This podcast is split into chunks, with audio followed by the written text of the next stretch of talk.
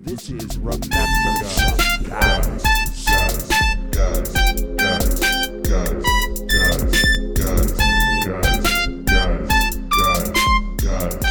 Here on ESPN 8, The Ocho, bringing you the finest and seldom seen sports from around the globe since 1999. If it's almost a sport, we've got it here. Hello, everybody, and welcome to Remember That Guy, the show where we mine our memories for nuggets of nostalgia about peripheral players, past and present. And this week, playing the role of James, it's me, Cotton McKnight. Here, as always, with my partners in crime. Pepper Brooks, aka Diaz, back with you once again, and uh, we have a very special guest joining us this week. The captain of that team that has captured the hearts of America, Mr. Average Joe himself, Peter Lafleur, here with us. How we doing, Peter? You know, I bet it all on us winning, and then I bought out White Goodman's entire business, so I feel pretty good. I feel really good because James, I didn't know that you were going there with that intro, and as you said it out, when you said Cotton McKnight, I was like, "Fuck, fuck, fuck." Who's the other guy?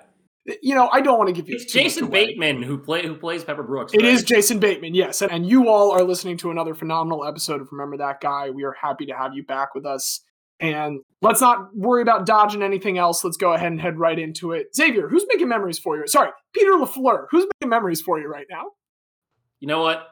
Only two words: Aaron Judge. Watching Aaron Judge is is special, despite the fact that I had to watch and get walked about approximately thirty times in the space of a week. They actually did show a stat that his walk rate after he hit sixty in the next seven games was forty percent. His regular walk rate for the season, which was already leading the majors, was fifteen percent. So he was being walked more than twice as much. But it happened. He hit 61. He's got seven games to hit 62. It's going to happen. It's just fun watching him. And we've been going way too long recently, so that's all I'm going to say is my memories. related to the Aaron Judge thing. So I thought it was really cool how Roger Maris Jr. was there to speak after Judge hit the home run, and he said, you know, Aaron's going to become the true home run king, which we can we can get into that. I think there's things that you could say on either side, but there's one thing that to me should be indisputable, and to me it's infuriating when I realize this. Roger Maris is not in the Hall of Fame. This is absolutely absurd. It's the dumbest fucking thing that I've heard of in the history of a Hall of Fame that has done a lot of stupid things. And before either of you offer a counterpoint, this is my point. In the most basic terms, in the simplest way that we can look at it, the Hall of Fame is for baseball players who have achieved fame. Roger Maris had the most famous pursuit of the home run record that we've ever seen. It was so controversial that they fucking put an asterisk next to it because it pissed so many people off. And we're gonna say that, oh well, I'm sorry, he wasn't famous enough for long enough and he doesn't belong in because reasons. It's fucking stupid. Roger Maris should be in the Hall of Fame. They need to fix it right now. It's the dumbest thing I've ever heard of that he's not in. Yeah, I agree. I agree too. The only reason he's not in is because he shit with the home run chase really took its toll and he kind of fell off hard and also never had the full support of the New York media to get in when, you know, he was on the ballot. He's a North Dakota guy who wasn't really loved by the team that he was best at, so he didn't really have anyone you know banging the table for him despite the fact that again, you know, home run record and back-to-back MVP. I think the back-to-back MVP is the reason why he didn't get it because everyone was so mad that Mantle didn't get it those two years. He was too busy getting butt injections and getting No, how- infections from said butt injections. You know how many points separated Maris and Mantle in total for those two MVP votes? 61. Seven. Damn. In 1960, it was 225 to 222. Mantle actually having more first place votes. And in 1961, it was 202 to 198, with Maris getting seven and Mantle getting six first place votes. Well, look, Roger Maris Jr. is going to need a new crusade soon because he's got about a week left of relevance, and I wish him the best for that. I learned recently that he has a, a clothing line that literally just has the number 61 all over it. Man, talk about coasting on your dad's coattails. But You know, it's lasted him 61 years, so, you know, good Good on him. I do like the numerology of 61 was the record for 61 years in the American League, and now another guy's hit 60. I feel like the one guy from that episode of The Rehearsal who's all into finding numbers and places, but it means nothing except for happiness for you, Xavier, which does in turn make me happy as well. Which is how I will console myself when we give up a dozen home runs to Aaron Judge this week. It's all right. It's all right. Those could be possibly bad memories for you, James. But what about good memories for you? You know, there was a lot of like cool stuff that I wanted to talk about with the end of the minor league season. Unfortunately, I am obligated to bring you more butt buzzing news. When our last episode came out that Monday, Magnus Carlsen officially released a letter calling Hans Niemann a cheater. He does not specify what method of cheating. He doesn't seem to know. Still, no one knows. The anal bead thing is like a funny joke. And actually, it's a joke that is so funny that one Danish podcast they brought on a chess grandmaster, Jonas Bjerre, I believe I'm pronouncing that correctly, and one of the members of their podcasting group wore a cock ring and basically tried to do the kind of cheating that they've described it with the anal beads. I am sorry, listeners, that we do not have the commitment that these people from Denmark do. Just not going to do that, frankly. But beyond that, you know, Magnus Carlsen is officially called Hans Niemann a cheater. Hans Niemann has admitted, like, look, I cheated on chess.com a little bit back in the day, but like I'm done with that now. Magnus Carlsen says bullshit. Here's the thing on chess.com, the number of like support tickets going in regarding cheating has exploded in something they're referring to as the Hans effect. They believe that cheating is actually happening way more now since this news broke, which is clearly based on the fact that after this is our third week talking about like everyone's talking about this now in, in the world. This is just a story that has fascinated even lay people. I'm glad that we got a little bit ahead of the curve there, only tiny bit. But because of this, a lot of people on chess.com are getting called out for just cheating now. And part of it might just be, oh, it's a new account. We've heard about this story of people cheating in chess. We want to see whether or not we can do it. So it's not necessarily like that many people are trying to really pull one over and build a career off cheating or anything. But if you're a highly ranked person going up against someone that is cheating, particularly if they are a new account that has a low ranking because they just came in, that's going to really severely impact your rating. If you prove that they're cheating, or if you put in the support ticket and they think that they were cheating later on when they check the match, they'll give you your points back. But man, chess is blowing up, and that's that's the butt buzzing update over here, folks. I hope this always continues. I hope there's never an end to this. I, I hope that it just gets more and more wild. There was this one player the minor leagues that played every position in a game this week, including pitcher. I had this whole thing like written out about it.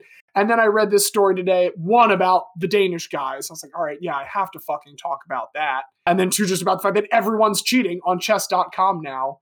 I feel trapped by this story now. Yeah, I will be okay when it ends, but it is exciting in the meantime. Next, we'll have nipple clamps, and you know we'll just get everything covered. It'll be great.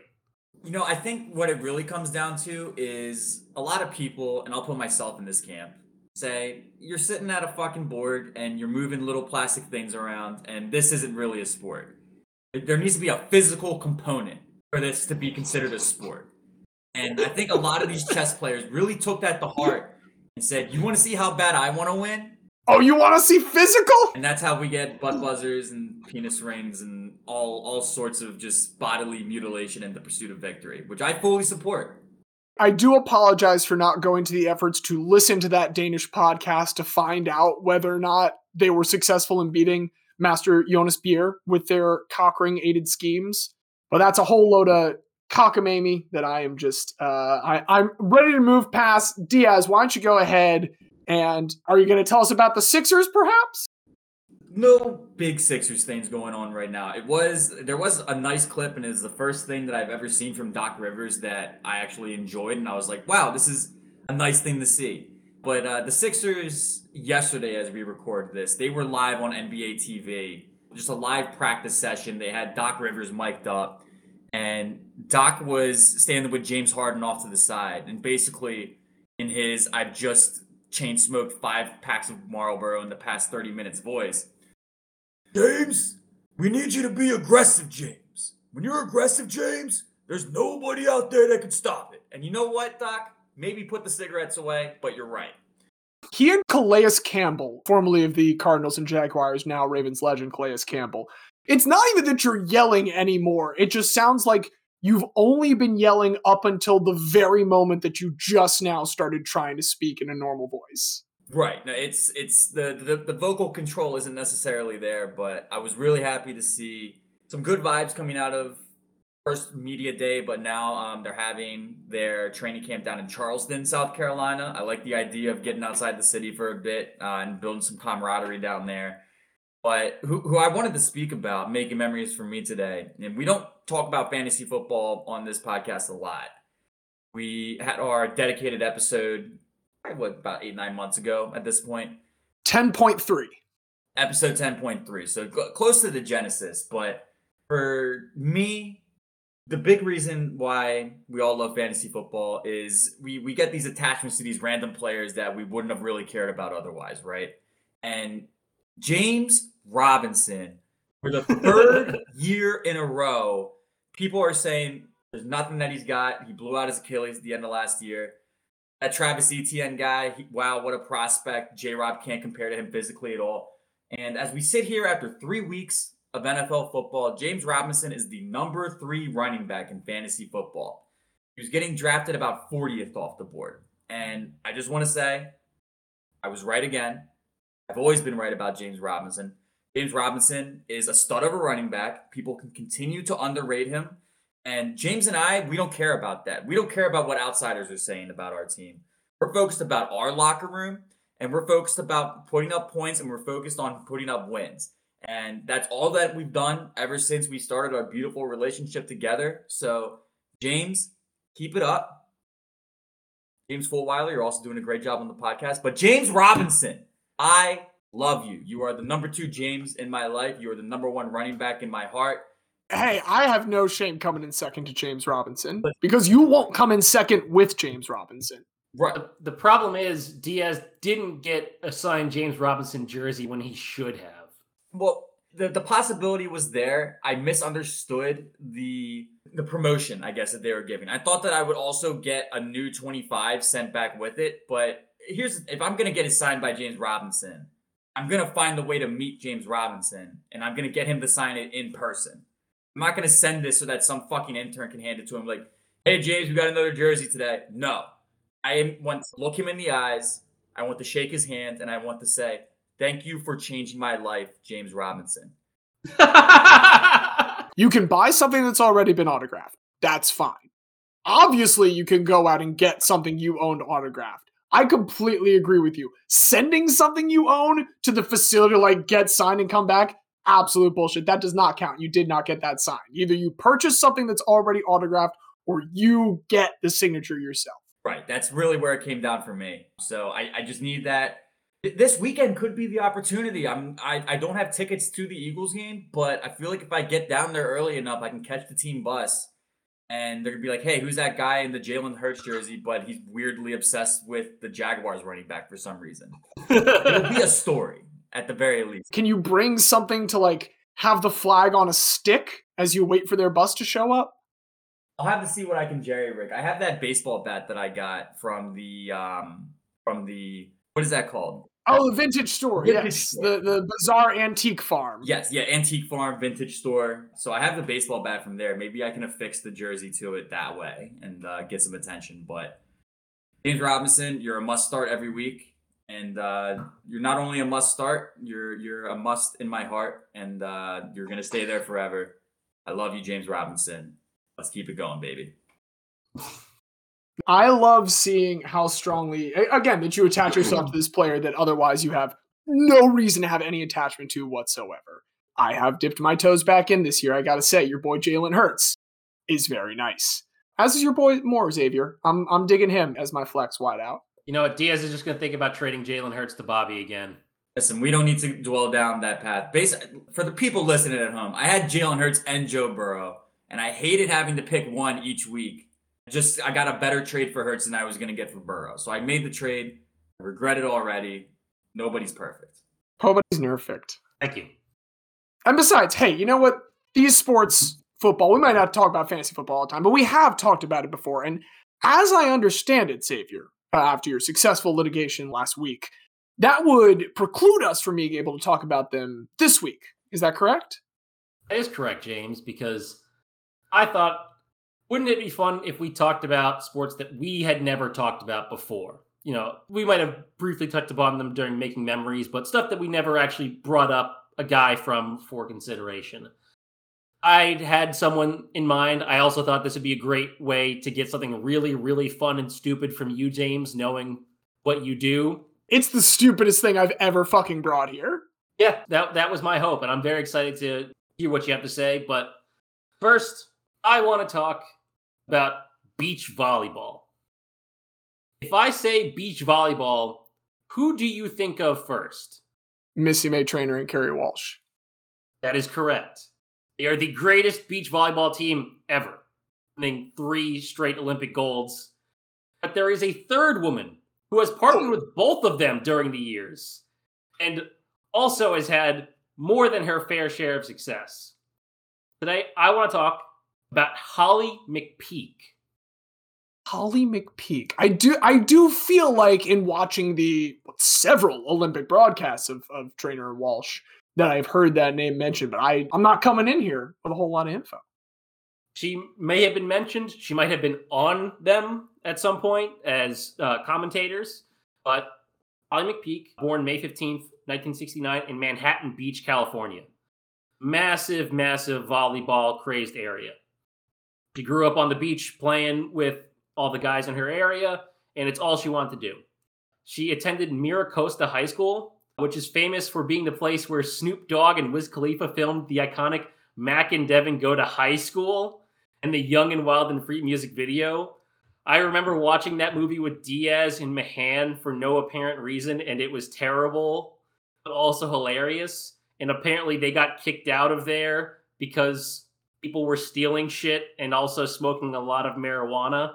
And I don't yeah. know what the school administration expected when they let Snoop Dogg and Wiz Khalifa film a movie there. That's neglect if that was something you were going to have a problem with. So, Remember when we had Wiz for Welcome Week? And yeah. they thought people weren't just going to smoke absurd amounts of weed in Liacouras Center. It was comical when he took the stage. It was like the entire crowd in unison decided, yes, this is the moment that we are going to spark our devices and by the time his first song ended, like I couldn't see five feet in front of me. It was absurd. But I brought this up for you both. I thought you we, would enjoy it. We clearly enjoyed it, but let's go back to this high school where this this scene was filmed and switch back to the real world with this high school. Yes. So during her junior year with the Mira Costa Mustangs in the fall of 1985, Mira Costa goes undefeated, going 29 0 and winning the state championship. They then win every single regular season game again in her senior season before falling to Hueneme in the state championship. So at one point, they win over 50 games in a row, including one state title. During her high school career, she's a three time All Ocean League and three time All Southern Section setter. Despite her relatively short height, she's only 5'7. And for context, Misty May was also considered short at 5'9. Meanwhile, Kerri Walsh was 6'3, and most top level competitors are around six foot, if not more. She's still named uh, the most coveted setter in the country by Volleyball Monthly and has her pick of schools of where she wants to go. Eventually, she chooses to attend UC Berkeley because of their really strong academic profile. She cared a lot about school. So she goes to Cal. Freshman season, quickly wins the starting job as setter. It's named Pac 10 Freshman of the Year. Cal makes the NCAA tourney, but they lose to UCLA in the first round. Now, my my gym class knowledge of volleyball involved like shifting positions after play. So I understand the setter is probably like one of the people right by the net who's getting it ready for the spiking. But yes. if we're doing this is just like still the two person volleyball, so it's not as much rotation, right? So this is indoor volleyball for NCAs. Her love is beach volleyball, and that's what she'll do later on in life as a professional. But for high school and NCAs, it's the indoor multi-person teams. Okay, the big team. Cool. After her freshman season, her coach Marlene Piper leaves to go to UC Davis and gets replaced by a man named Dave DeGroot. DeGroot and McPeak did not see eye to eye. They still do well for a couple seasons, leads Cal to the tourney during her sophomore and junior seasons, but then things come to a head and DeGroot bans her from the team. She said he wanted me to do one thing, and I thought I was doing it. His anger built up, and I didn't know I wasn't doing the right thing because he never told me. It was just a build up, and he didn't deal with it correctly, and it just blew up. And there are other people who have the same issue with DeGroot. Apparently, very, very difficult person to work with. So he just bans her from the team, says that she can't practice or do anything else. At this point, she's like, all right, I'll just finish out my degree and then I'll pick up volleyball again as a pro. But a friend tells her, you know, you should try transferring. Maybe you could see if you could play at a different school. And this is the 80s, so transferring not a very common occurrence. But if you did have to transfer and you transferred intra conference, you had to sit out two years before you could compete again. So it wasn't really an option. But she talked to the coach at UCLA and explained her situation, and they appealed to the Pac 10. Mm-hmm. They got support from one representative from every single Pac 10 school saying, hey, she's in a situation where they won't let her out of her scholarship, but they won't let her play or practice. This is a unique circumstance. And so the Pac 10 waives the transfer rule just for her. And she transfers home to UCLA. Also, get any bonus by the fact that it's still in the University of California system? No. Okay. Uh, still had to get all 10 Pac 10 schools to agree to waive it. Well, but, either way, glad that that works out and that this shitty coach doesn't wield unchecked power against a still ostensible child. Yeah, so this season, Cal falls off a cliff, finishes bottom of the Pac 10. UCLA has a season for the ages. McPeak sets a single season assist record with 2,192, with a record 97 assists in a single match. UCLA goes 36 and 1 and wins the 1990 NCAA tournament. They didn't even drop a set in four of their five 20 matches. Pete gets named both first team All Pac 10 and first team All Tournament. Coach uh, Andy Banachowski says, I only wish I had her for three years instead of the one. That's just an absurd indictment of the decision to ban her. I hope no one at Berkeley had their job after that year. Imagine that. We're like, we're going to go with the coach, and then the coach finishes in last place, and our best player does eventually get inducted into both the Berkeley and UCLA Hall of Fames. But they always have to live with the fact that they let her go by choosing the coach over, and then she wins the NCAA tournament immediately. Banachowski does actually get McPeak one more year, this time as an assistant coach, as she pulls double duty. She's an assistant coach for the Bruins team that wins a second championship in a row, while also winning Rookie of the Year for the Women's Professional Volleyball Association as a beach volleyball pro. So she is both a full time assistant, wins the national championship again, and wins Rookie of the Year as a professional. Just a note there were rival volleyball associations that players switch between. So you're going to hear a bunch of different acronyms. The one I just talked about is the WPVA. There's also the AVP, the Association of Volleyball Professionals. And there's a bunch of smaller tours and international tours that we'll get to later. Although McPeak wins Rookie of the Year in 91, she technically had her first professional match right after high school in 1987 but she only played a couple matches during the offseason each year, so she still was considered a rookie when she turned professional. In 1993, she wins the AVP Tour Championship. She wins 11 titles in 16 tournaments. 94, with partner Cammy Ciarelli, makes it to nine finals, wins five of them. 95, she wins eight of 14 tournaments in the WPVA and wins MVP and Defensive Player of the Year. Absolutely crushing it. 96, she again dominates, going to nine finals with two different partners and wins eight of them. Now she gets her first taste of the Olympics. 92, beach volleyball was a demonstration sport. So this is the first actual beach volleyball Olympics for women in 96 in, Atlanta. She's teamed up with uh, Nancy Reno at this point, and they win their first two matches, but they eventually come just short, finishing fifth out of 18. Brazilians tend to dominate the Olympics early and overall have, apart from the Misty May and Kerri Walsh timeline, Brazil is really good at beach volleyball. But McPeak is not deterred. 97, she teams up with her old Cal teammate Lisa Arce. They dominate the WPVA. They win seven titles. They also get to compete at the 97 Beach Volleyball World Championships. This is the first official edition uh, sanctioned by the FIVB, which is the International Volleyball Federation. There had been 10 unofficial tournaments beforehand. Out of 45 teams, McPeak and Arce make it all the way to the final, uh, falling just short against Sandra Pires and Jackie Silva of Brazil, and they end up with the silver. So is is there at no point with beach volleyball uh, an amateur requirement? Because she's clearly been professional for like quite some time before she gets the Olympics, and is now continuing to be. It's kind of like with Nikos Galis, where a professional league isn't considered professional based on you know the money being earned and like they're not really being a full amateur status type thing. It's a, it's a different beast compared to NBA players and like that. They don't want that type of professional in, in the league. There's not that much of a distinction because there's not that much money. And they're they're competing in tournaments all over because otherwise you're not gonna be able to really make ends meet. Now coming off this silver medal, McPeak and Arce uh, they struggle. So McPeak decides it's time to look for a new teammate. So in '99, she plays tour events with Nancy Reno, Gabrielle Reece, and Karolyn Kirby. We're teaming up with a young rookie named Misty May. McPeak is Misty May's first professional teammate. In 2000, they win titles in three separate tours USA Volleyball, the FIVB, and the Beach Volleyball America Tour. They qualify for the Sydney Olympics. So, Misty May's first Olympic is with Hog McPeak. They win their first two matches, where they fall to Sandra Pires and her new partner, Adriana Samuel, in the quarterfinals. After this, the two go their separate ways. McPeak starts the season with May, then plays with Arce, and then ends the season playing with Kerri Walsh. But that doesn't last, and Walsh and May team up, and we know what happens after that. Romantic comedy. No, it's the it's the odd couple. It's really interesting if you see like the list of her different partners.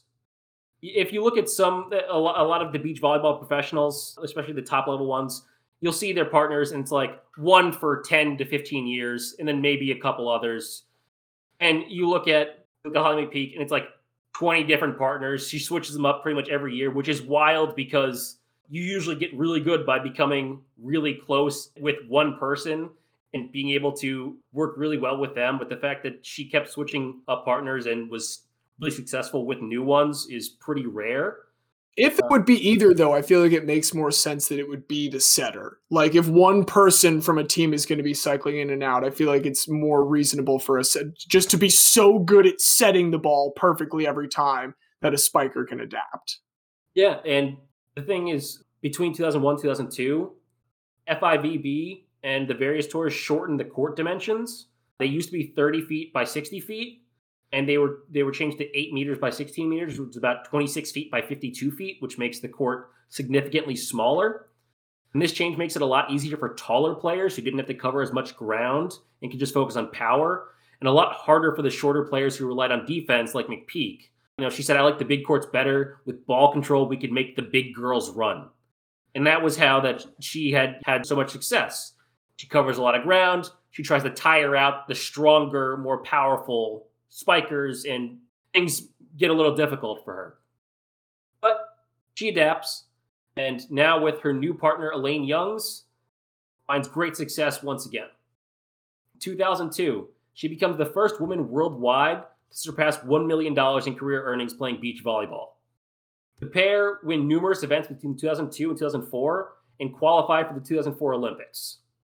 They top their group with wins over teams from Canada, Norway, and Switzerland then beat a Czech team in the round of 16 and a German team in the quarterfinals, setting up a grandstand semifinal against world number ones Misty May and Kerri Walsh.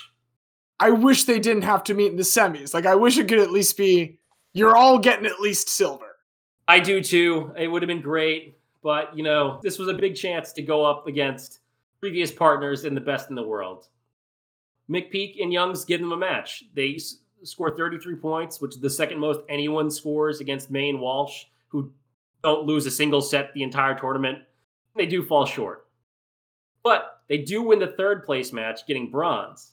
And because the bronze match happened prior to the gold, they become the first Americans to medal in women's beach volleyball.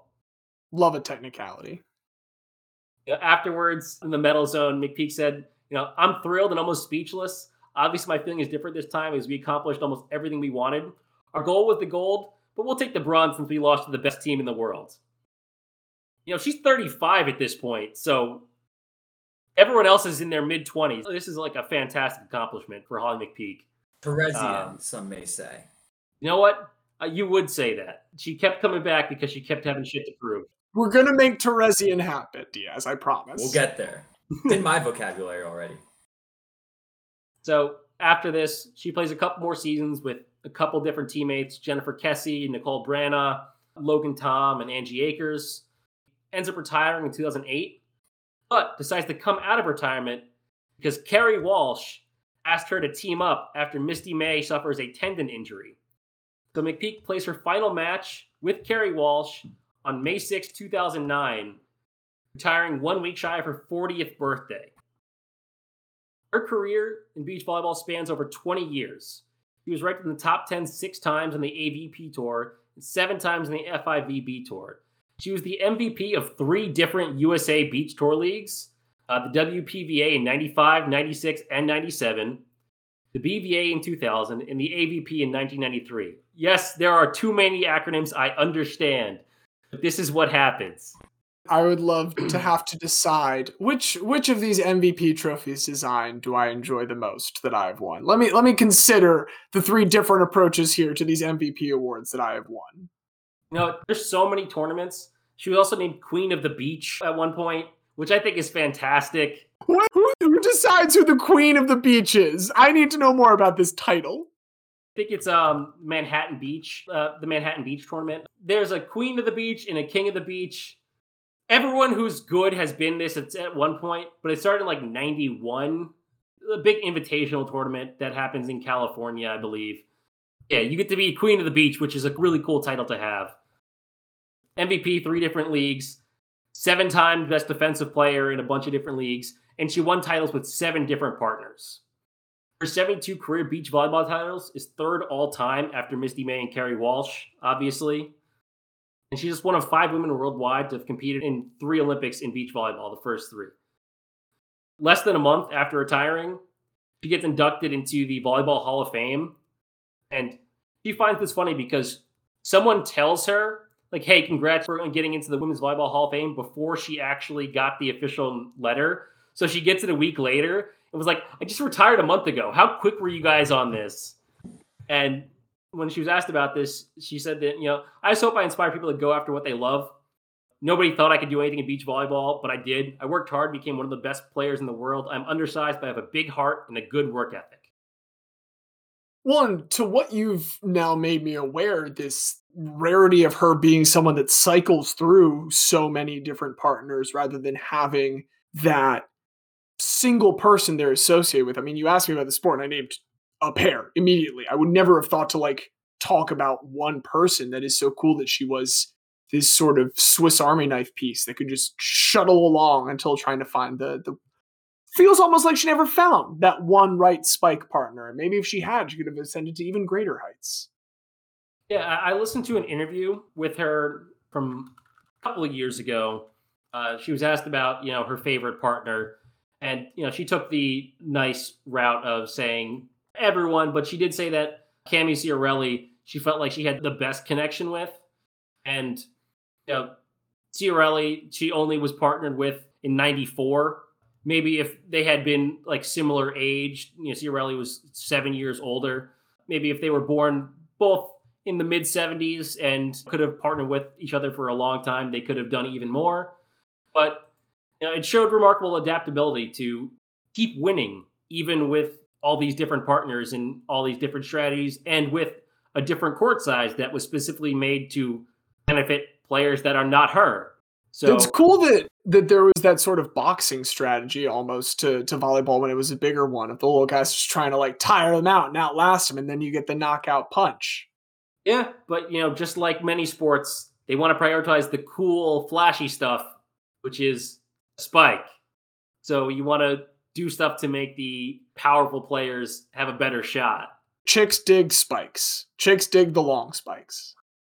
Everybody digs spikes. Well, I mean, very literally, you try to dig a spike. Okay, fair. Ha ha ha ha. Look who's making puns now, Xavier. it was unintentional. It it. doesn't count.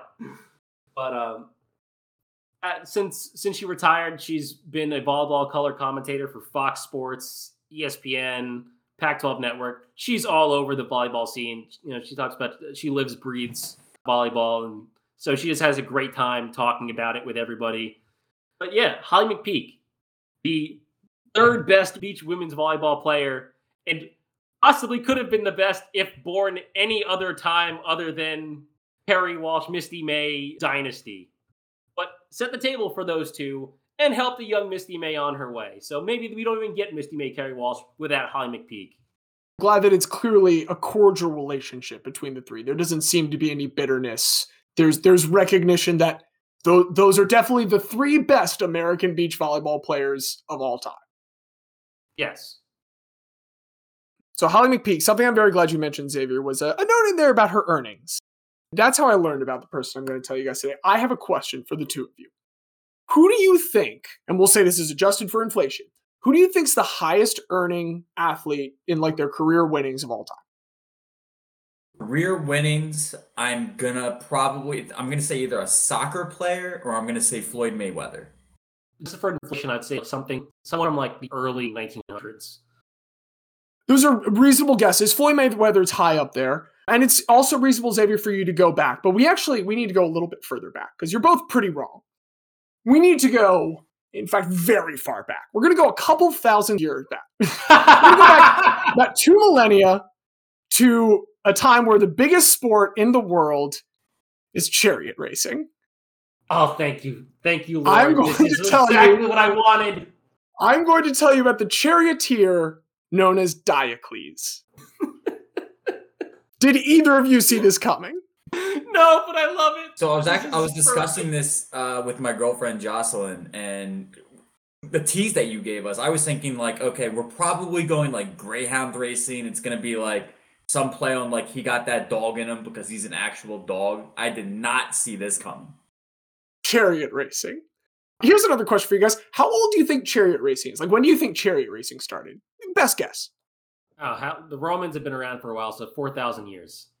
Y'all give me give me a uh, give me a three thousand BCE.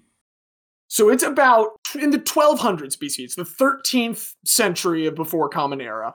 Uh, it's in a time period called Mycenaean Greece, which is sort of the Venn diagram between the Bronze Age and then what we all think of as like classical ancient Greece, which we'll refer to for reference here as Hellenic Greece. Hellenic Greece is where that sort of really takes off and becomes a big organized thing with chariot racing. It continues through the Etruscan society, which is a predecessor on the Italian peninsula, to then the Roman Empire, which, as they do with many Greek cultural artifacts, are more than happy to just totally take it and make it their own. See their entire religion. But in 753 BCE, when Rome was founded, they might have actually had the first chariot race that very first year. Apocryphally, Romulus, one of the two founders, looked around Rome and saw that it was a giant Italian sausage party. There were not enough women. And so they hold this big tournament, and this is called the Plight of the Sabine Women. They invite the Sabines over. This was a neighboring, like, tribe of people. But by that, they means they invite the Sabine men. They invite them to this giant race, and then they go steal all of their women while they're busy with the race and bring them back, and this is how Rome becomes populated. And so chariot racing, right there at the beginning of Rome, stays very much at the core of it, particularly becoming important as we turn into the Common Era when the emperors return to the empire. When we have emperors again, they start taking political power away from the people. And they realize if they're going to do this, they still need to keep the people engaged in society. Have you guys heard the phrase bread and circuses before? Yes. You want to keep people fed, you want to keep people entertained. Some of the things that they would entertain with are gladiator battles. Plays were really big. Plays were basically blockbuster movies. Uh, they liked to make artificial lakes and flood those and then stage naval battles. This was something that the Romans did a lot. But That's so badass. they would sometimes flood cities and do it too. And wild. But the biggest thing was at these circuses, which do not have any clowns or anything like that. The circuses are the stadiums where racing happens. And the best one, the most well known one, the biggest one is the Circus Maximus. Started in Rome in 329 BCE, but really when Caesar gets to it, it's just like flat land and a bunch of kind of temporary stands. He builds it up into this big thing that can hold 200,000 people. The biggest stadium in the world today is in India. It's Narendra Modi Stadium, 135,000.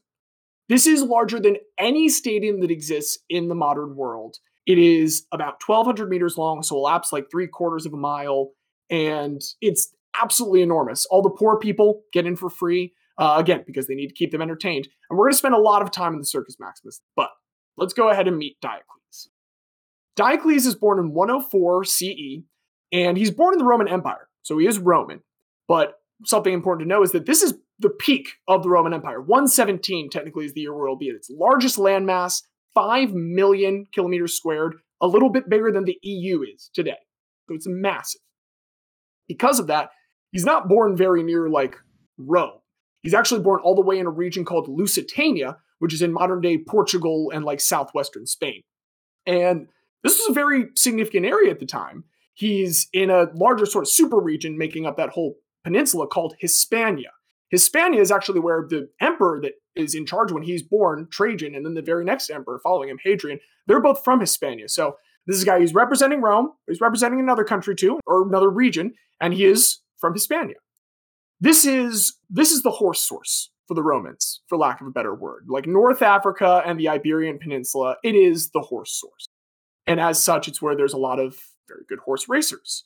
He does come up in this local scene. We think that he may have been born in a town called Lamego in the Lusitania region because there's some minor like instance of him potentially being referred to as the Lamego, essentially is his name. We don't know a lot about his early life. What we mostly know about comes from two inscriptions, one where he'll later retire and die, and one at the Circus Maximus. So it largely concerns his career. Because of that, for a long time, everyone kind of assumed that Diocles was 100% a slave. Most people that are participating in gladiator sports and in chariot racing are slaves. And that is because there's a very stratified class society in Rome. And if you're doing something like gladiator or chariot work, you are what is called infame, which, even with like our basic knowledge of a Roman derived language, English, we can guess that infame probably not very good.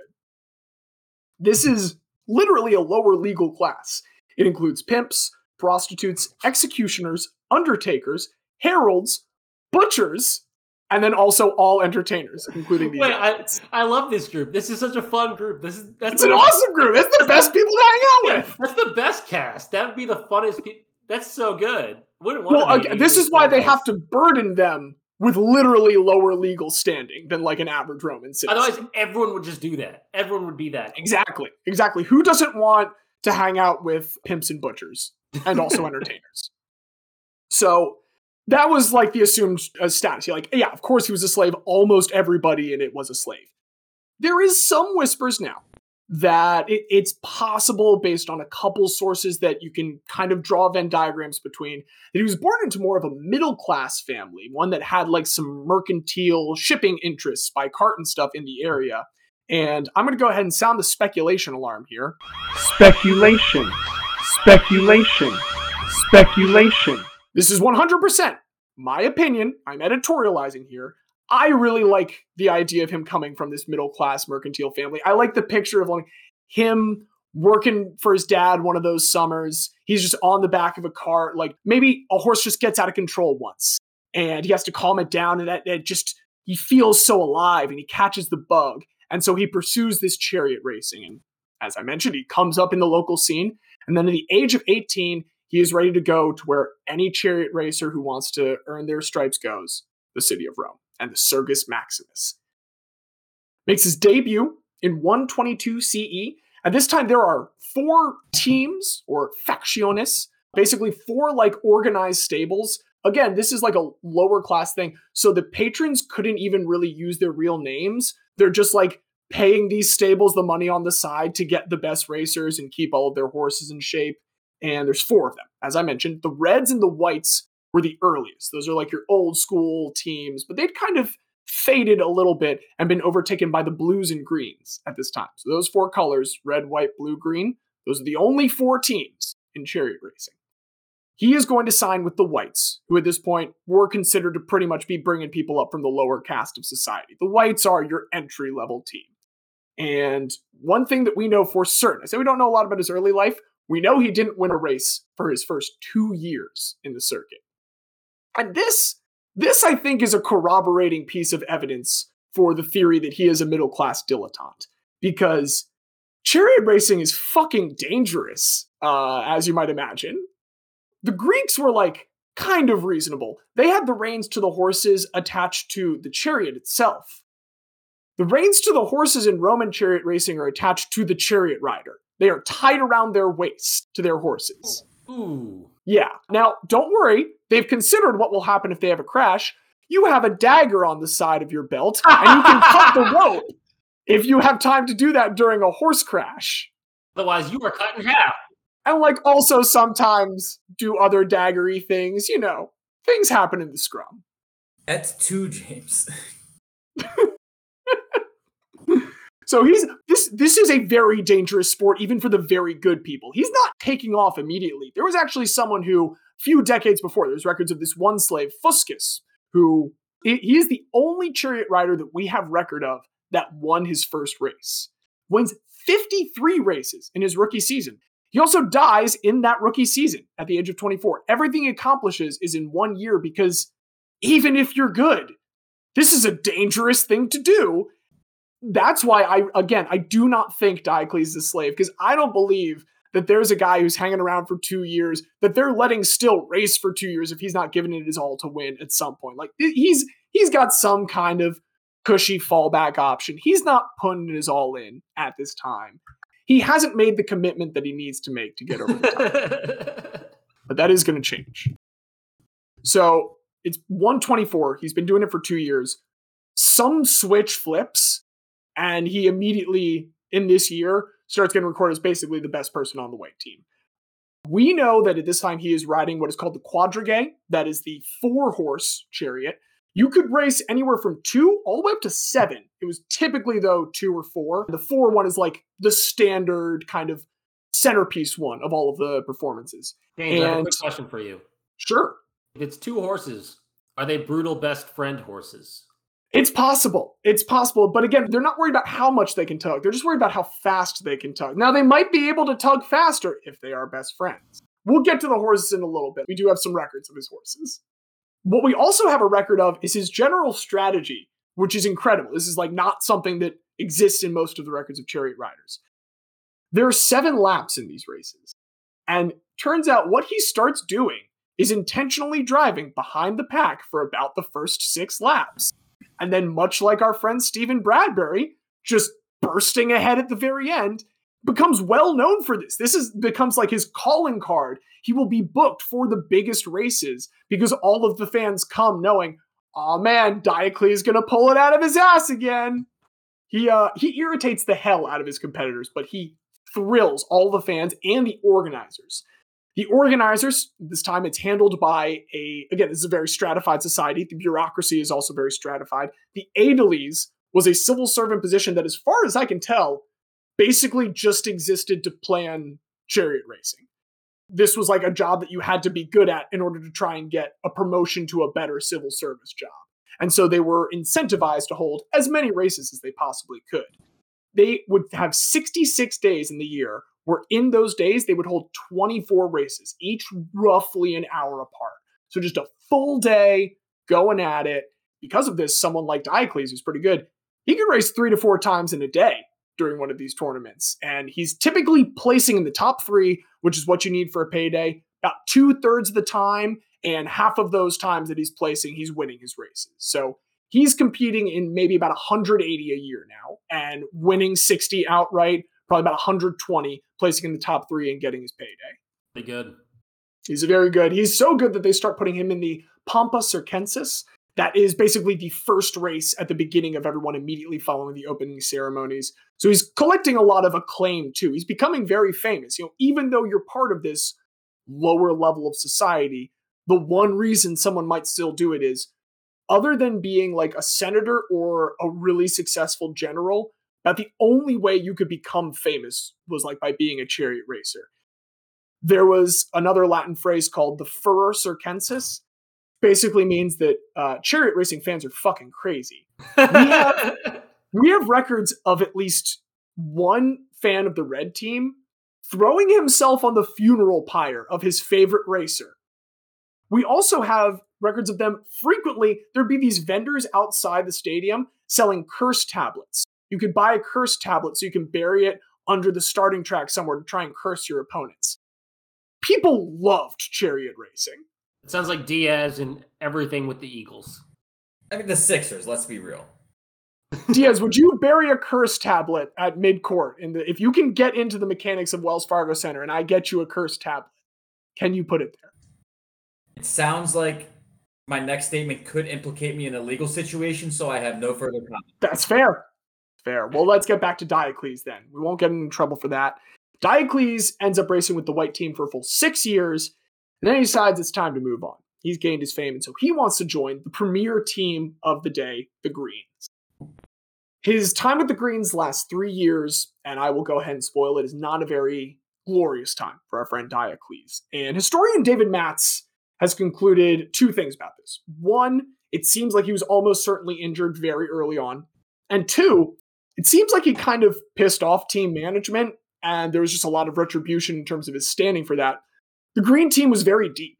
Green team was a very talented team, and so he came from being the best guy on the white team to now being a good piece on a green team, but they didn't need him necessarily. And so between an injury, between not necessarily getting the glory that he wanted after those three years, so it's time for a move again. He's going to make his last move to the team he'll finish his career out with, the Reds. He's on the Reds now, and he's just going to stack up this Can coin. I just make a, an analogy at this point? It seems very Kevin Durant esque. I can't win with these, you can I say can't win with these horses, not these cats. So let me link up with the super team. But here's what I'll say. He doesn't even necessarily have all that much success with the super team. And he chafes at not being able to be the centerpiece of the super team. There's definitely an analogy here. I'm trying to think of Kevin It's the- Durant. It's the Russian Revolution. He goes from the from the whites to the reds. Well, with the greens in between, mm-hmm. yes, but he is with the Reds now. I teased earlier that he is the winningest in terms of money athlete of all time. Let's talk about those winning that he's going to have by the end of this Reds career. We know for a fact that in his entire career, he won 35,863,120 sesterces. A sesterce was a little Roman coin. It was so valuable that it was not in actual circulation. It was just given to like victors of things because it was the best way to like be a monetary value that they could accept for the amount that they were giving them. Chariot racers were paid handsomely because most assumed they were going to die very, very quickly. Here's Uh, fake money that doesn't have any actual value because it's too valuable. It it had that. It's more like someone gave you a bunch of seventy-five dollar bills for something. They made this specifically for you. It's a denomination that doesn't exist for normal people. So it's both a status symbol that you have it, and also it's easier for us to give you that versus three times as many $25 bills. Another totally real denomination. Now it's it's really hard as we we said inflation adjusted earlier. Inflation across like centuries is already difficult. Inflation across millennia even more so, and this is across different societies. So like Forbes has said what they randomly think that number is, but I want to establish their methodology a little bit because what we've done instead is we've taken contemporary descriptions of how much that money would be worth and ported that over to modern day value. For instance, it was said that he could pay for all of Rome's grain supply, the Roman Empire's grain supply for an entire year. It has been said that he could pay for all of Rome's army for five months, or his own army of about 29,000 soldiers for an entire year. What's more, we also know that he has roughly, according to his just pile of like winnings in terms of mineral value, about 26,000 kilograms of gold. So all of these give you a very wide range of numbers, anywhere between 10 to 50 billion. If we go by the gold, that's $12.7 billion. So let's use that concrete number.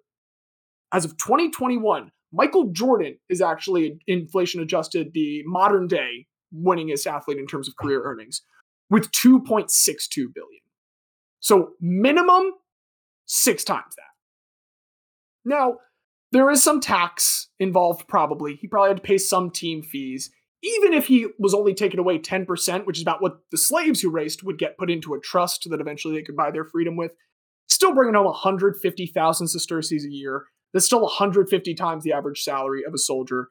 He is raking it in. And there's a couple factors to why he has the most earnings. It's not because he's necessarily the best charioteer. He's a very good charioteer.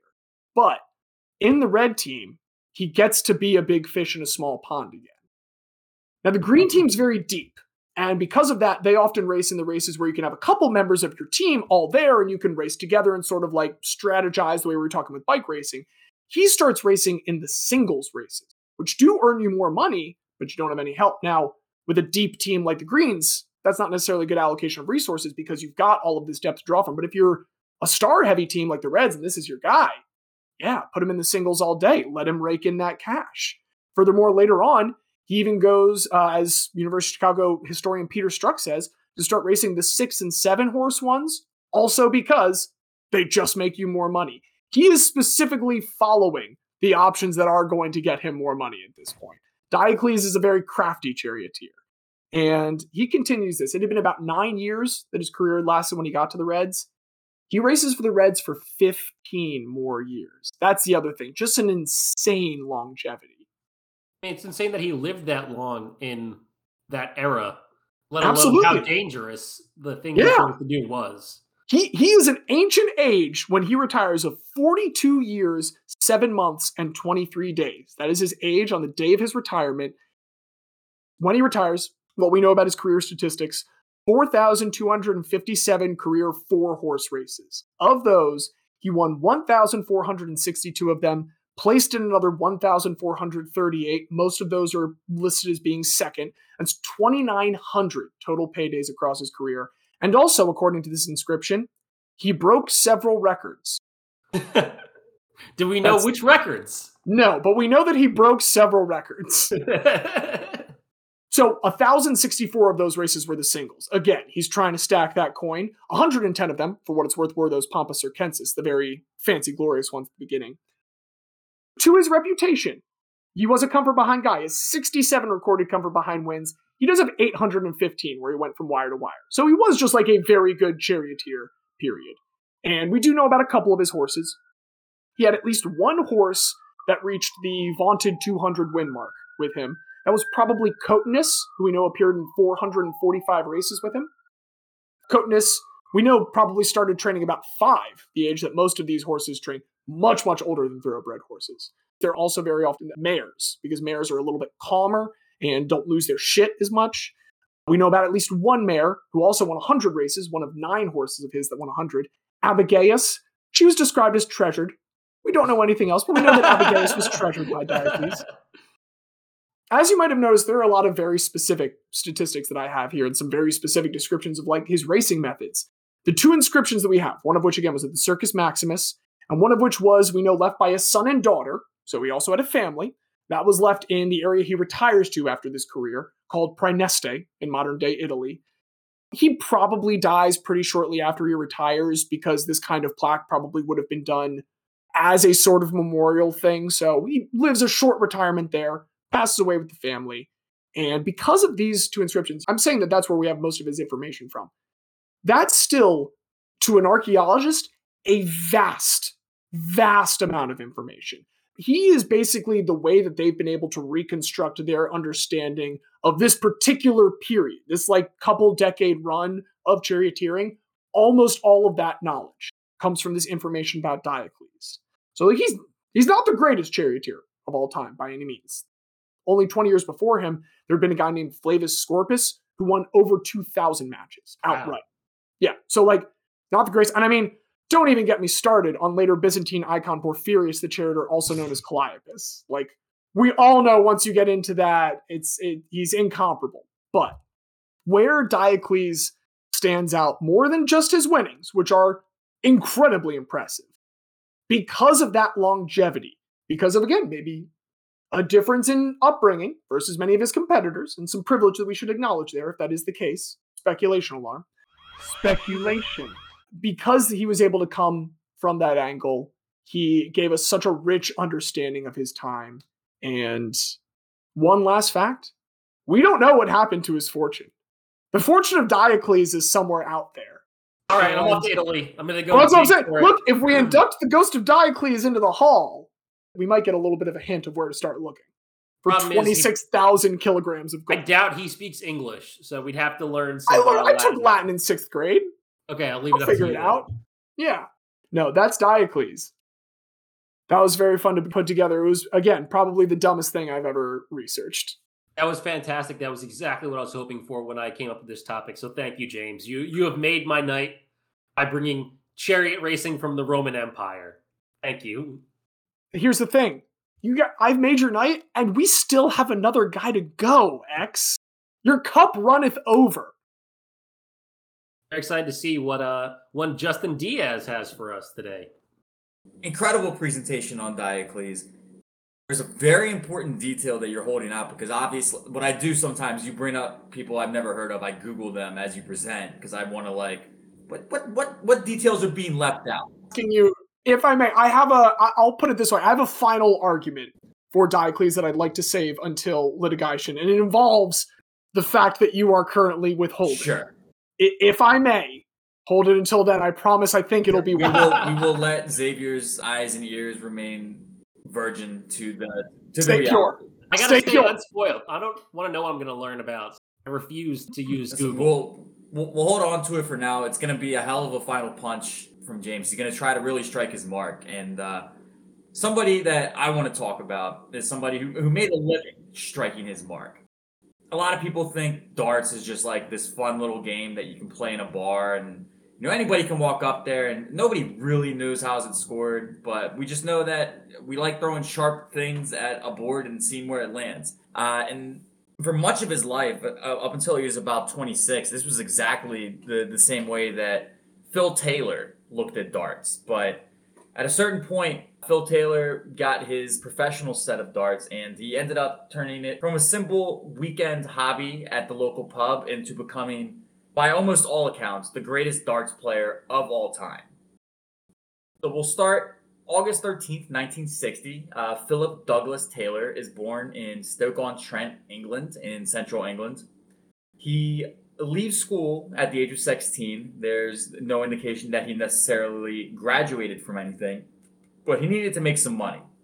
So he held down a few jobs, and the most well known of these, the final one really, before he starts becoming serious, is that he would make 52 pounds a week making ceramic toilet roll handles. incredible. Very niche. That's a that's pretty good pay rate for that. I feel like. It's solid, and you know what it is? It's it's repetitive work, right? It's doing the same thing over and over again, and eventually honing your craft. I think his ability to to lock in on that when it comes to making the ceramic toilet roll handles is what helps him to translate it into darts. Because again, as compared to some other sports, in billiards, there's going to be different angles that you're going to have to hit. Basketball, football, different competitive sports, you have to worry about what your opponent's doing uh, as it relates to many other things. Darts, I have this one simple motion, and if I can repeat it the exact same every time, I'm going to be pretty good. Uh, and Phil Taylor turned out to be pretty good. He grew up playing darts and, and footy, of course, right? Like as any as any boy in England would do. He doesn't really take it serious until 1986. He's 26 years old at this point when two big things happen. First of all, his wife Yvonne bought him his first set of darts. And with this first set of darts, he says, "You know what? Uh, that local pub down there, Eric Bristow's pub, they have a darts board there. I think I'm going to go play down there." It's important to step in though. Eric Bristow is not just some random bartender in England. Eric Bristow is one of the greatest darts players in England.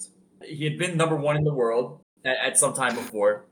And the name of this pub is the Crafty Cockney, which was Eric Bristow's nickname in his competitive days. That's a good nickname. Does Phil Taylor not know this? He, I'm sure this is part of the inspiration. This is part of why he ends up there, but it's really just a matter of happenstance. My wife bought me some darts. Former number one in the world has this pub down here where there's darts. Let me go down there. Let me throw some sharp things at the board and let's see what falls. Um, he very quickly appears to have some natural talent. By the end of this year, 1986, Uh, He's already been named to the county team and he's playing at the Super League level, which is essentially you can think of this as this is where the best amateurs compete. They compete at the Super League level.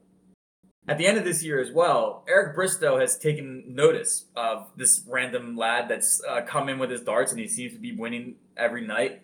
So Eric Bristow said, Son, you have too much talent to be wasting away in my pub.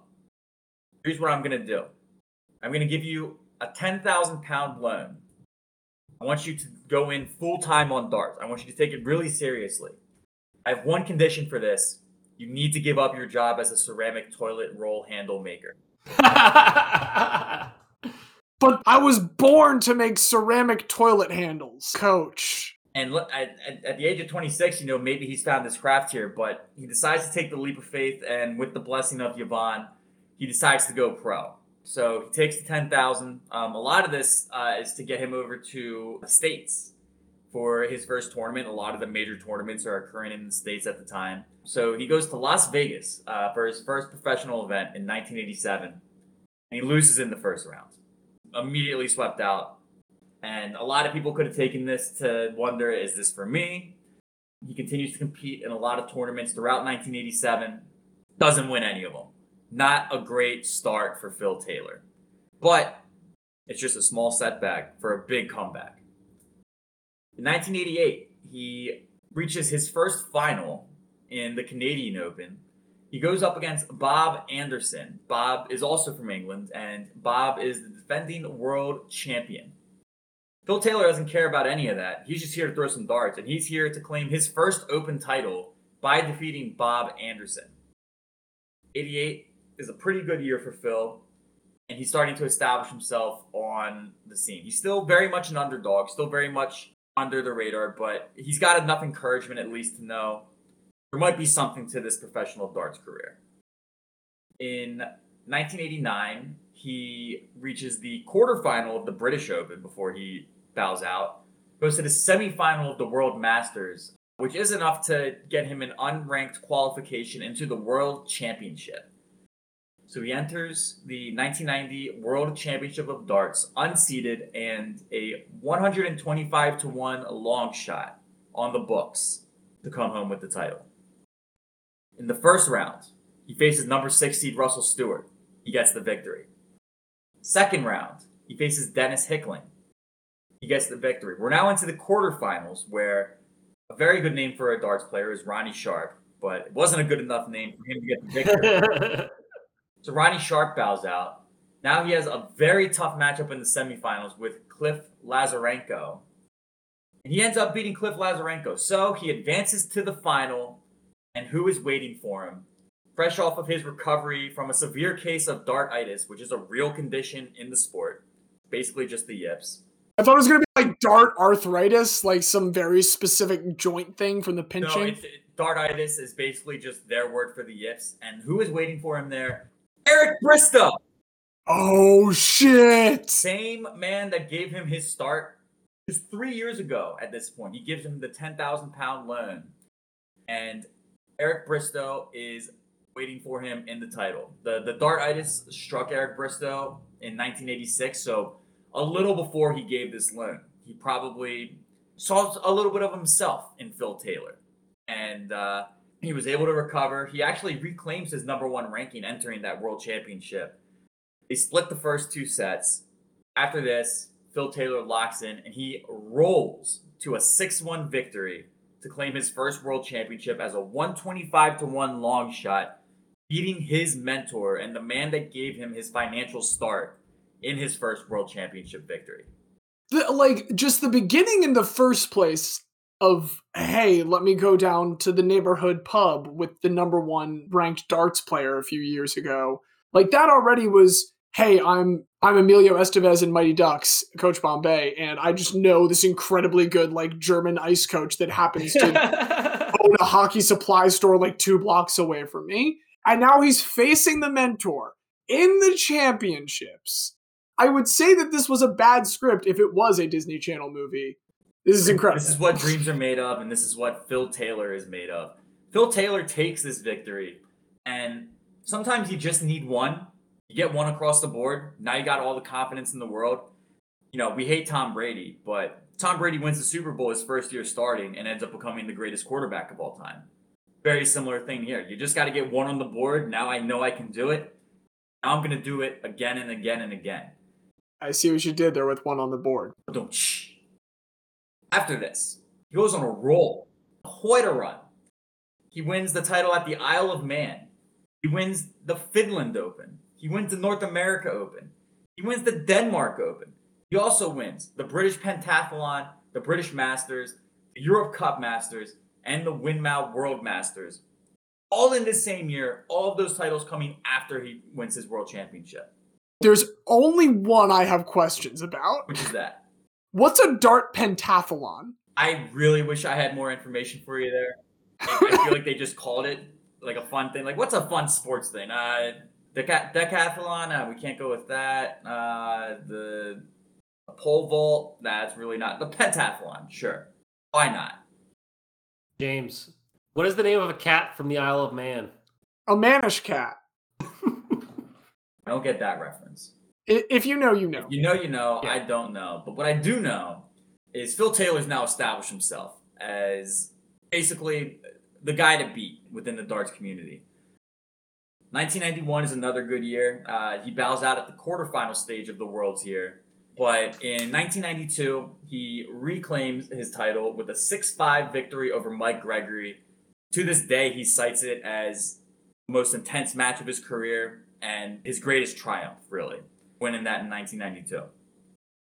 Now uh, we enter what we're going to call crossroads in the darts community.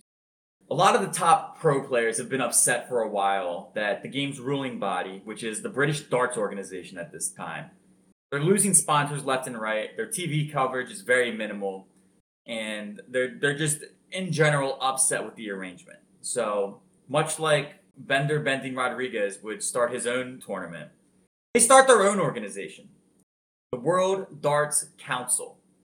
But does it have blackjack and hookers? There may be blackjack happening in the crowd. There may be hookers in the crowd. The the infame, so to speak. Well, I mean, it wouldn't surprise me to see both of those things going on in the crowd because one of the main things that the World Darts Council, which is now known as the Professional Darts Corporation, one of the things that they really said is, why are we treating this like it's this fucking serious old man's game? We need to get some youth in here. We need to get some excitement in here. So they start with, first of all, everybody's got to have a nickname. Everybody has to have their own nickname. My first Phil Taylor goes by the Crafty Potter, taking his inspiration from his coach, his his mentor, Mr. Bristow. But very quickly, the the media decides that's not what his nickname is going to be because Phil Taylor comes out to the power.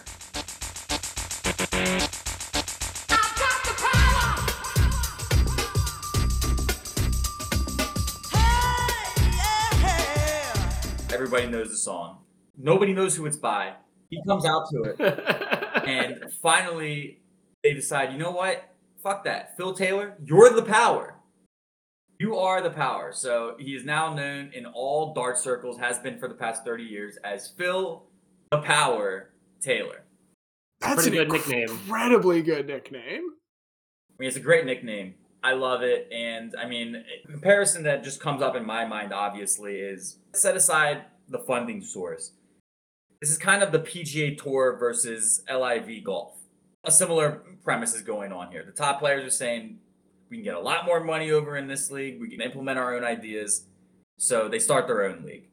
We can have a little more fun. A little more fun. You know, make make darts a little more sexy. Bill Taylor is decidedly not sexy, man, uh, if you look him up. But we're gonna make the sport sexy. They have the pyrotechnics when people come out now. Really make it an event, and also to the point of the crowds, right? You, you see modern darts crowds, and they lose their absolute shit at each throw. That used to not be the case. It used to be more of a um, a tennis or a golf crowd where during the action, no cheering. Once it's been done, we'll give a nice a nice clap and good for you. Not anymore.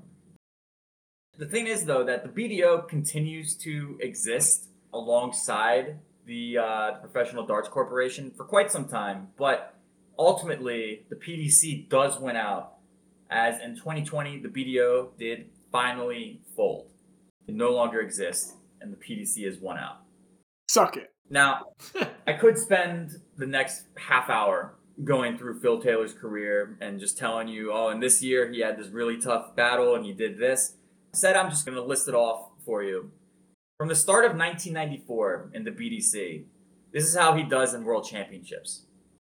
1994, he's the runner up. He loses to Dennis Priestley.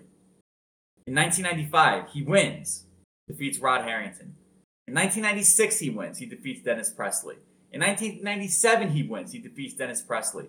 In 1998, he wins. He defeats Dennis Priestley.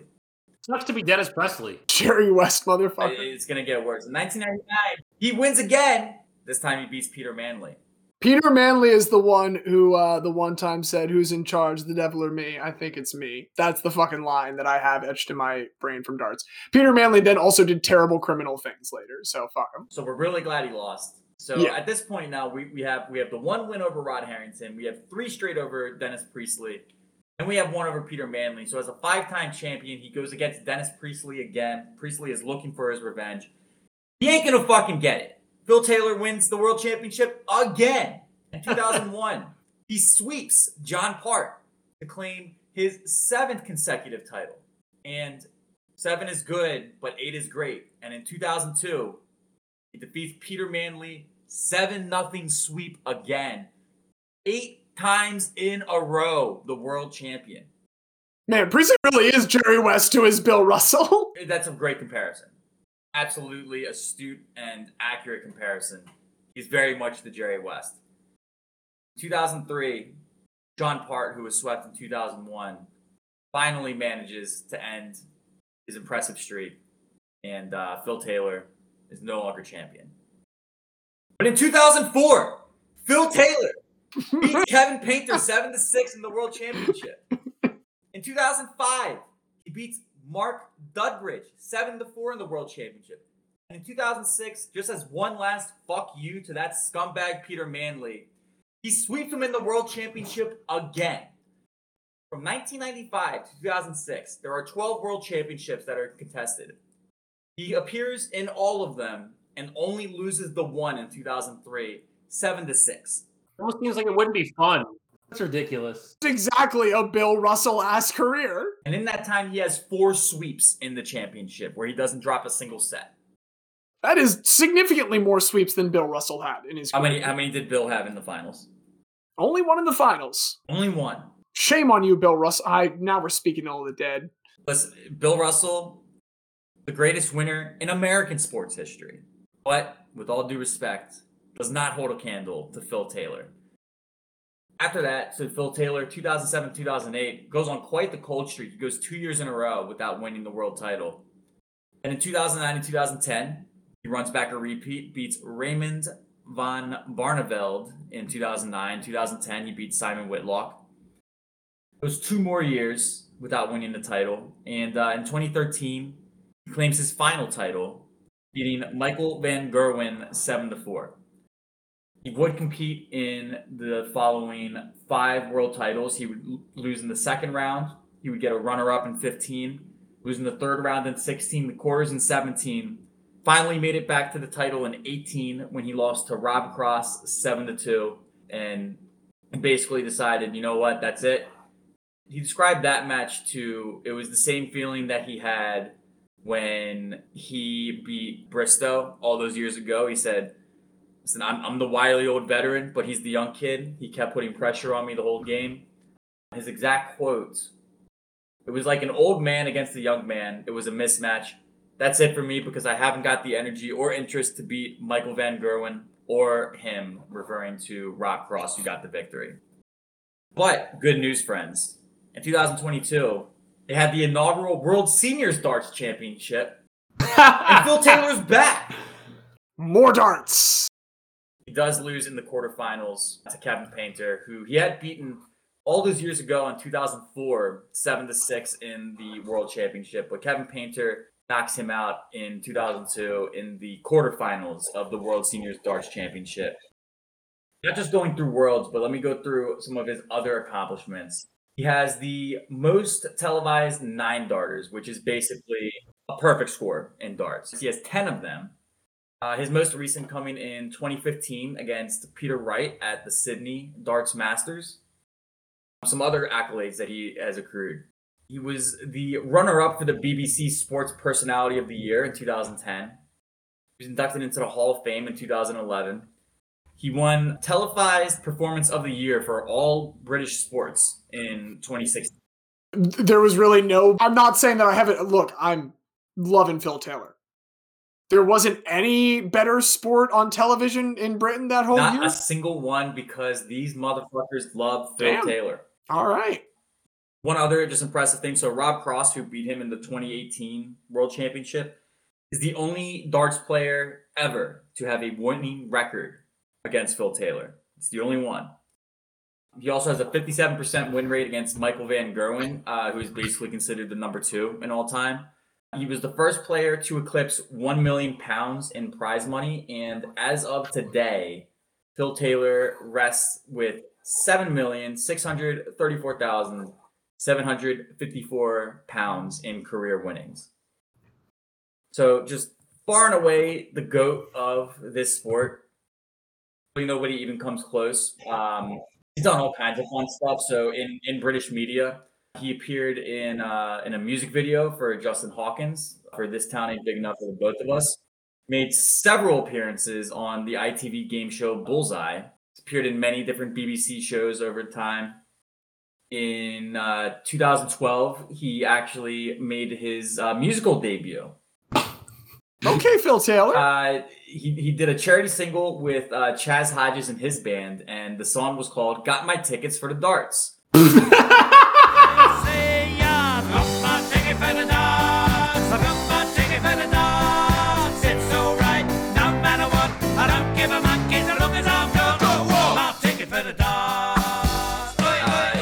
in May of 18, 2012, um, the night after the playoffs at the O2 in London, which is where it premiered. And the proceeds from the single were donated to the Haven House Children's Hospice. So, nice thing to do for, for the kids.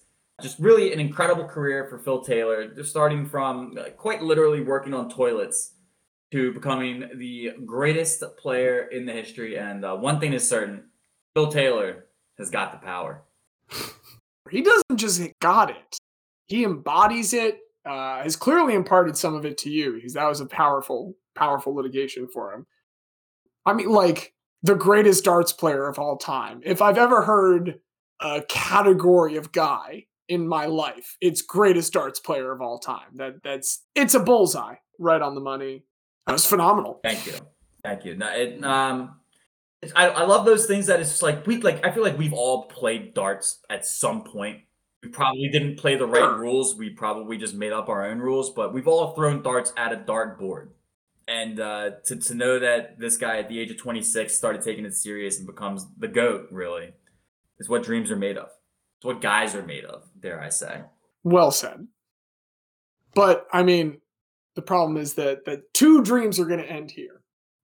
McPeak, the fact that there is another like great American beach volleyball player. I literally couldn't have told you that like there is a third great one, male or female. I, I wouldn't have known. But just a, an incredible story and to know that she got to like touch that is is great and what more can you say about Phil Taylor other than he's the greatest darts player ever, which is just it's just and of great. course, his name is just Phil Taylor. well, no, it's Phil the Phil Power Pa- yeah, by his full title, you know, we don't want to be derelict in, in our duties there. There's Diocles. there is Diocles. Here's here's my last pitch for Diocles, because I'll admit I'm still very firmly in, in favor of Diocles. I, I laid some seeds in case you couldn't tell during that. For instance, the fact that uh, Diocles is from Hispania, you know, just a week after we're talking about Hispanic guys. Clearly, Diocles was very comfortable being a big fish in a small pond, very comfortable being a workhorse. We discussed he's not the greatest charioteer, but he was certainly around for a long time, if not a good time. Certainly from the lesser known pages of history books. Uh, a great individual sport guy representing multiple countries. And I mean, the progenitor of Steven Bradbury. But is he the progenitor of just Steven Bradbury? Because I might be trying to make it seem like he fits in to all of these archetypes that we've discussed in previous episodes. but he comes thousands of years before any of these people. He doesn't fit into these archetypes, these archetypes, if I may. He creates these archetypes. I posit to you that Diocles is the Ur guy. He is the beginning of guydom. He is the font from which all further guys flow. And if you need further proof of that, as I tease, there is one last piece of information that I have withheld, and that is the full name of Gaius Apuleius Diocles. Ah, he is the guy, the one true guy. It's not that we everyone we've discussed is a guy, but he is he is the common genetic ancestor of all guys. Ah, that's incredible. Gotta go with Diocles. It's in the name. Diaz, I, I also want to say I, I so thoroughly appreciate you showing the restraint and allowing me to to bring that hammer down here. I needed to because far be it from me to steal one guy's thunder. I need I need to leave you with your thunder. I need to let you bring the hammer down. I'm aboard. I, I think aboard? we have a unanimous here. Then uh, I do you need you have the name. You don't need me to repeat the full name I again, have it. do you? I have it. So it is uh, it is our great honor to welcome in one of the foremost athletes in the history of sport, and certainly a guy that has that guy in him because it is literally in his name, Mr. Moneybags, and the oldest guy, and dare I say, will be the oldest ever in the history of our Hall of Guy. Not gonna make a push to go any We'll go further back, but for now, we're gonna draw the guy there, and we're gonna welcome in Gaius Apuleius Diocles into the Hall of Guy. Welcome. Now now tell us where the twenty six thousand kilograms of gold is, please. That's all we. I mean, as as the foremost fans of him in the modern era, I think it's kind of our right. Well, I will say real quick, speaking of fans of his era, I could not have compiled all of this without the phenomenal work of historians David Matz and Peter Struck. If there is any way I can get them to hear this acknowledgement, thank you two for helping make that story possible. It's awesome. I love it. Diaz, we getting a, are we getting a TikTok ever? We're gonna work on it. Uh, that's a little tease for for you loyal listeners. At some point or another, we are going to launch our TikTok. We'll be going back through previous submissions uh, through this podcast. We'll be we'll be modding those into short form, probably sixty to ninety second videos to to, to make it a little more digestible for this ADHD riddled generation. But uh, that that that will be an effort that will be coming. And uh, the only thing I'll say for now is stay tuned. Because if there's anything that we are known for, it is our brevity. So let us not overextend our time here any longer. Thank you all so much for listening to us again. I've been James. I've been the lover of the big, meaty Oz. Very special guest, Xavier. And I'm Diaz. And actually, I forgot there was one more thing with Phil Taylor. He actually proposed one more big change other than um, changing his league. He wants to change it, the red dot in the middle, to a Bulls guy.